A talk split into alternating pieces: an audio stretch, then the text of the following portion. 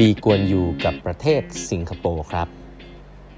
สวัสดีครับ ท่านผู้ฟังทุกท่านยินดีต้อนรับเข้าสู่แปดบรรทัดครึ่งพอดแคสต์สาระดีๆสำหรับคนทำงานที่ไม่ค่อยมีเวลาเช่นคุณนะครับ อยู่กับผมต้องกวีวุฒิเจ้าของเพจแปดบรรทัดครึ่งครับวันนี้เป็น EP ที่ 1483 แล้วนะครับ ที่เรามาพูดคุยกันนะฮะก่อนอื่นนะครับขอบคุณทุกท่านนะครับ ที่มาเข้าคลาส Design Thinking Master Class กันนะครับ 2 วันเต็มนะรอบที่ 26 แล้วนะครับ ก็ สนุกสนานกันไปนะฮะสองวันเต็มเหนื่อยนะครับ แต่ว่าสนุกนะครับก็ดีฮะรอบปีนี้น่าจะจัดได้รอบเดียวนะ เดี๋ยวถ้าจะมีอะไรเซอร์ไพรส์เดี๋ยวเดี๋ยวว่ากันอีกทีนะครับ แต่ว่าก็ขอบคุณทุกท่านที่มาจอยกันนะวันนี้เนี่ยผมจะเล่าหนังสือเล่มหนึ่งนะครับที่จริง ๆ อ่านค้างไว้นานแล้วนะครับ แล้วก็ถ้ามีเวลาอยากจะกลับไปอ่าน part ต่างๆด้วยนะหนังสือเล่มนี้เนี่ยเกี่ยวเป็นหนังสือที่เขียนโดย Henry Kissinger นะครับHenry Kissinger ก็เป็น บุคคลหนึ่งนะครับที่อเมริกานะครับที่ก็เคยทำงานในภาครัฐนะครับ แล้วก็จริงๆ เขียนหนังสือดีนะครับ เกี่ยวกับเรื่องของนโยบายต่างประเทศนะครับหลายๆเรื่องอันนี้เป็นหนังสือชื่อ Leadership นะฮะเขาเอา leader 6 คนของโลกอันนี้มามาพูดว่าเป็นคนยังไง แล้วก็วิเคราะห์ว่าเติบโตขึ้นมาได้ยังไงนะครับมีทั้ง Margaret Thatcher นะ Richard Nixon นะครับหลายๆคน แล้วก็ 6 คนที่ก็เป็นระดับโลกนั้น แล้วก็ 6 คนที่ Henry Kissinger เลือกก็คือลีกวนยูนะครับอยู่แถวนี้เองนะครับก็คือก็รู้ว่าคนเป็นคนที่สร้างสิงคโปร์ขึ้นมานั่นแหละนะทีนี้มีเรื่องอแล้วแล้วผมก็ต้องบอกว่าเออมีเวลาน้อยนะก็เลือกอ่านลีกวนยูก่อนครับเพราะว่าค่อนข้างใกล้ตัวแล้วผมคิดว่าก็ก็อยากจะได้รู้นะว่าเอ้ยประเทศที่มันไม่มีอะไรเลยมันขึ้นมาอย่างไงก็เพราะว่าได้เรียนรู้หลายเรื่องเลยนะครับเกี่ยวกับ story ของลีกวนยู วันนี้จะมาเปิดหัวเล่าให้ฟังอย่างนี้นิดนึงก่อนนะครับเริ่มจะเริ่มต้นนี้ฮะว่า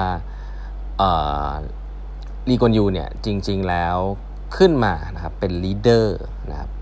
เดี๋ยวเดี๋ยวจะไปเล่าประวัติเขาให้ฟังนะแต่ว่าเขาขึ้นมาเป็น leader เนี่ย background คือเป็น leader ของสิงคโปร์ในปี 1965 นะครับ 1965 นี่ก็ประมาณสักเกือบ 60 ปีแล้วนะเกือบ 60 ปี 60 ปีกับ 60 ปีที่แล้วนะครับ เพราะนั้นสิงคโปร์เนี่ยก่อนหน้าลีกวนยูนี่คือต้องต้องใช้คำว่าเป็นประเทศที่มีปัญหาเยอะมากนะครับลีกวนยูก็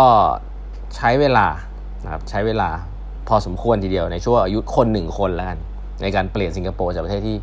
ไม่มีอะไรเลยนะเขาไม่มีอะไรเลยเราให้ฟังว่าคืออะไร มาเป็นประเทศที่เราเห็นอย่างทุกวันนี้นะครับก็คือเอาง่ายๆ GDP per capita คนร่ำรวยที่สุดนะครับเราจะบอกว่าประเทศคนน้อยก็เลยง่ายอะจริงไหมเดี๋ยวว่ากันนะครับ เเขาเข้ามาเนี่ยตั้งแต่ปี 1965 เนี่ยแล้วก็มารันประเทศเนี่ยสิ่งหนึ่งซึ่ง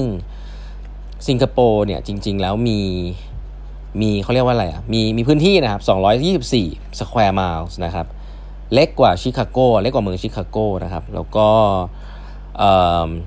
ขาดนะประเทศสิงคโปร์เนี่ยขาด natural resource นะครับ เช่น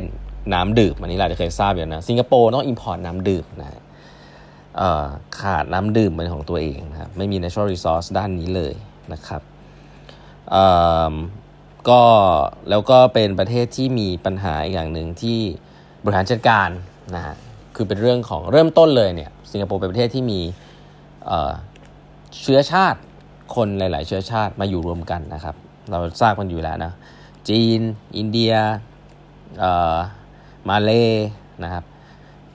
มาอยู่ด้วยกัน นะครับแล้วก็ต้องบอกว่าเดี๋ยวจะเล่าให้ฟังว่าเฮ้ยจริงๆมันมันมันสุ่มเสี่ยงที่จะมีสงครามการเมืองบ่อยมากนะแล้วดูว่าลีกวนยูทำยังไงเดี๋ยวเล่าให้ฟังนะครับแต่ประเทศนี้จริง ๆ แล้วมี ethnic group เยอะมากนะครับมันไม่ได้มี unity เลยตั้งแต่แรกไอ้ประเทศเล็ก ๆ ประเทศนี้นะแล้วก็ถูกล้อมรอบนะประเทศนี้ถูกล้อมรอบด้วย ต้องบอกว่าพี่ใหญ่ที่นิสัยไม่ค่อยดีนะมาเลกับอินโดเนี่ยจริงๆก็เมื่อก่อนก็ไม่ค่อยถูกกับสิงคโปร์นะพยายามจะรุกรานด้วยซ้ำแล้วก็สุดท้ายก็ ด้วยท่าไม้ตายอะไรต่างๆของลีกวนยูเนี่ยก็ทำให้เขาก็ปกป้องประเทศเขาได้นะครับสิงคโปร์ก็เป็นประเทศหนึ่งซึ่งมี military ที่แข็งแรงนะครับแล้วปัจจุบันเราก็เห็นแล้วมันเป็น commercial center อะไรที่เราเห็นทุกวันนะลีกวนยูเคยเคยบอกนะครับว่าประเทศสิงคโปร์เนี่ยไม่รู้ว่าประชาชนรู้หรือเปล่า แต่ว่าเป็นประเทศที่ไม่ปกตินะมันเป็นประเทศที่แมนเมดมากๆนะครับไม่มีของขวัญอะไรมาจากฟากฟ้าเลยนะฮะประเทศเนี่ยดินพื้นดินก็ปลูกอะไรก็ไม่ค่อยได้นะครับ เพราะนั้นแล้ว margin for error สำหรับการพัฒนาประเทศนี่แทบจะไม่มีเลย มันสุ่มเสี่ยงการที่ประเทศจะล่มสลายนะครับเขาใช้คำนี้เลยนะ คือผมว่ามันต่างกับเด็กเมืองไทยมากเลยนะเด็กเมืองไทยเนี่ยจริงๆแล้วไม่ทำอะไรเนี่ยก็ยังปลูกข้าวคือผมผมผมพอผมอ่านหนังสือพวกนี้ผมจะรู้สึกว่าเออที่เราเคยได้ยินว่าเมืองไทยนี่นะคนมันออยู่สบายประมาณนึงก็จริงๆก็อาจจะจริงนะฮะเราปลูกข้าวก็ขึ้น มีพื้นที่ปลูกอะไรก็ขึ้น อากาศก็โอเค ฝนก็ตกตามฤดูกาลนะเอออย่างน้อยๆคือมันก็ยังมีอะไรกินแล้วมันก็มีพื้นที่ใช่ไหม แต่ลองนึกภาพเราเป็นคนสิงคโปร์ในยุคที่มันแย่ๆสิ โอ้โห พื้นที่มีแค่นี้ คนจะย้ายออกนอกประเทศก็ได้นะ แล้วถ้าเกิดเขาไม่ believe ในผู้นำหรืออะไรเงี้ย เออ มันก็ มันก็เป็น fail state ได้เลยนะ เพราะว่าคนเขาบอกว่าสิงคโปร์เนี่ยไม่ได้มีอะไรนะครับ ที่แบบเก่งของคนอื่นเลยครับ สิ่งที่รัฐบาลสิงคโปร์ดีกว่ายูโฟกัสตั้งแต่แรกก็คือว่าเขาต้อง differentiate ตัวเองออกมาให้ได้นะครับ เพราะนั้นเขาก็เลยเลือกที่จะ differentiate จากตัวคนสิงคโปร์นี่แหละนะครับที่ต้องมีการพัฒนา นะครับและถามว่าเขาบอกว่าสิงคโปร์เนี่ยมีนโยบาย 3 อันนะครับที่เป็น requirement หลักเลยของสิงคโปร์นะครับที่ลีกวนยูบอกไว้แล้วก็ผมมองว่ามันเป็น vision แล้วก็เป็น strategy ที่ชัดดีนะครับคือเขาบอกว่าสิงคโปร์จะอยู่รอดได้เนี่ยข้อหนึ่งนะฮะชัดเจนคือ economic growth ที่จะ sustain population ครับถ้าคนมันจนแล้วก็อยู่ลำบากเนี่ยคนก็ย้ายออกหมดครับเพราะฉะนั้นอย่างแรกเขาต้องมีประชากรแล้วก็ต้องประชากรก็ต้อง อยู่ดีกินดีได้ประมาณหนึ่ง เพราะฉะนั้นต้องมี economic growth เกิดขึ้น ต้องสร้างให้เกิดธุรกิจทำให้เกิด GDP ที่สูงขึ้น ให้คนมีรายได้เพิ่มขึ้น ปากท้องนั่นแหละนะเพราะฉะนั้นถ้าประเทศมันแบบปากท้องไม่ดีผมก็อยากจะเที่ยวประเทศแถบแอฟริกาอย่างเงี้ยถ้าแบบประเทศมันปากท้องไม่ดีคนมันก็ย้ายออกไม่มีความสุขที่จะอยู่ใช่ไหมสิงคโปร์แก้ปัญหานั้นไปแล้วนะครับก็ GDP มากสุดใน per capita มากสุดในอาเซียนแล้วนะครับแต่ข้อแรกเลยเขาเขาโฟกัสเรื่อง economic growth นะครับที่ว่าต้องทำให้คนอยู่ดีกินดีให้ได้นะครับ ข้อ2ฮะ sufficient domestic cohesion to permit long range policies ครับก็คือเขามีปัญหาอยู่นี้ก็คือคนหลายเผ่าพันธุ์ ต้องมี policy ที่ทำให้อยู่ร่วมกันให้ได้นะพูดภาษาเดียวกันหรือเปล่าไม่รู้แหละนะฮะราชการจะทำงานไงไม่รู้แหละ แต่ต้องอยู่ร่วมกันให้ได้ เพราะถ้าอยู่ร่วมกันไม่ได้ ทะเลาะกันเองก็เป็น fail state นะไม่ว่าจะร่ำรวยแค่ไหนก็เป็น fail state เพราะฉะนั้นต้องมีสิ่งที่เป็น domestic cohesion อะไรบางอย่างนะครับเป็นสิ่งที่เชื่อมโยงระหว่างคนภายในเอง และอันสุดท้ายครับคือ foreign นโยบายต่างประเทศนะ foreign policy นะครับที่รวดเร็วคล่องแคล่วพอที่จะอยู่รอดใช่ไหมอยู่รอดกับเสือสิงห์กระทิงแรดเจ้าใหญ่ๆนะครับอย่างรัสเซียหรืออย่างจีนนะฮะที่พยายามจะเข้ามานะมีช่วงหนึ่งคือพยายามจะเข้ามา เผยแพร่ลัทธิของตัวเองเข้ามา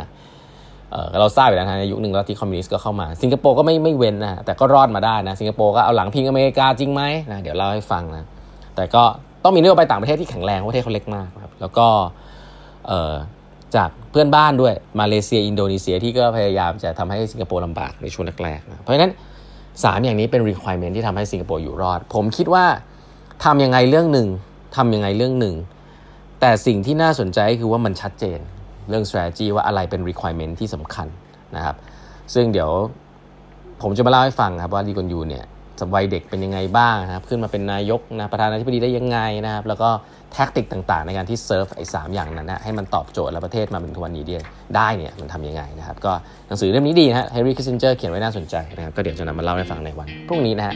วันนี้เวลาหมดแล้วนะครับฝากกด subscribe แปดบรรทัดครึ่ง podcast นะฮะเดี๋ยวพบกันใหม่นะครับ สวัสดีครับ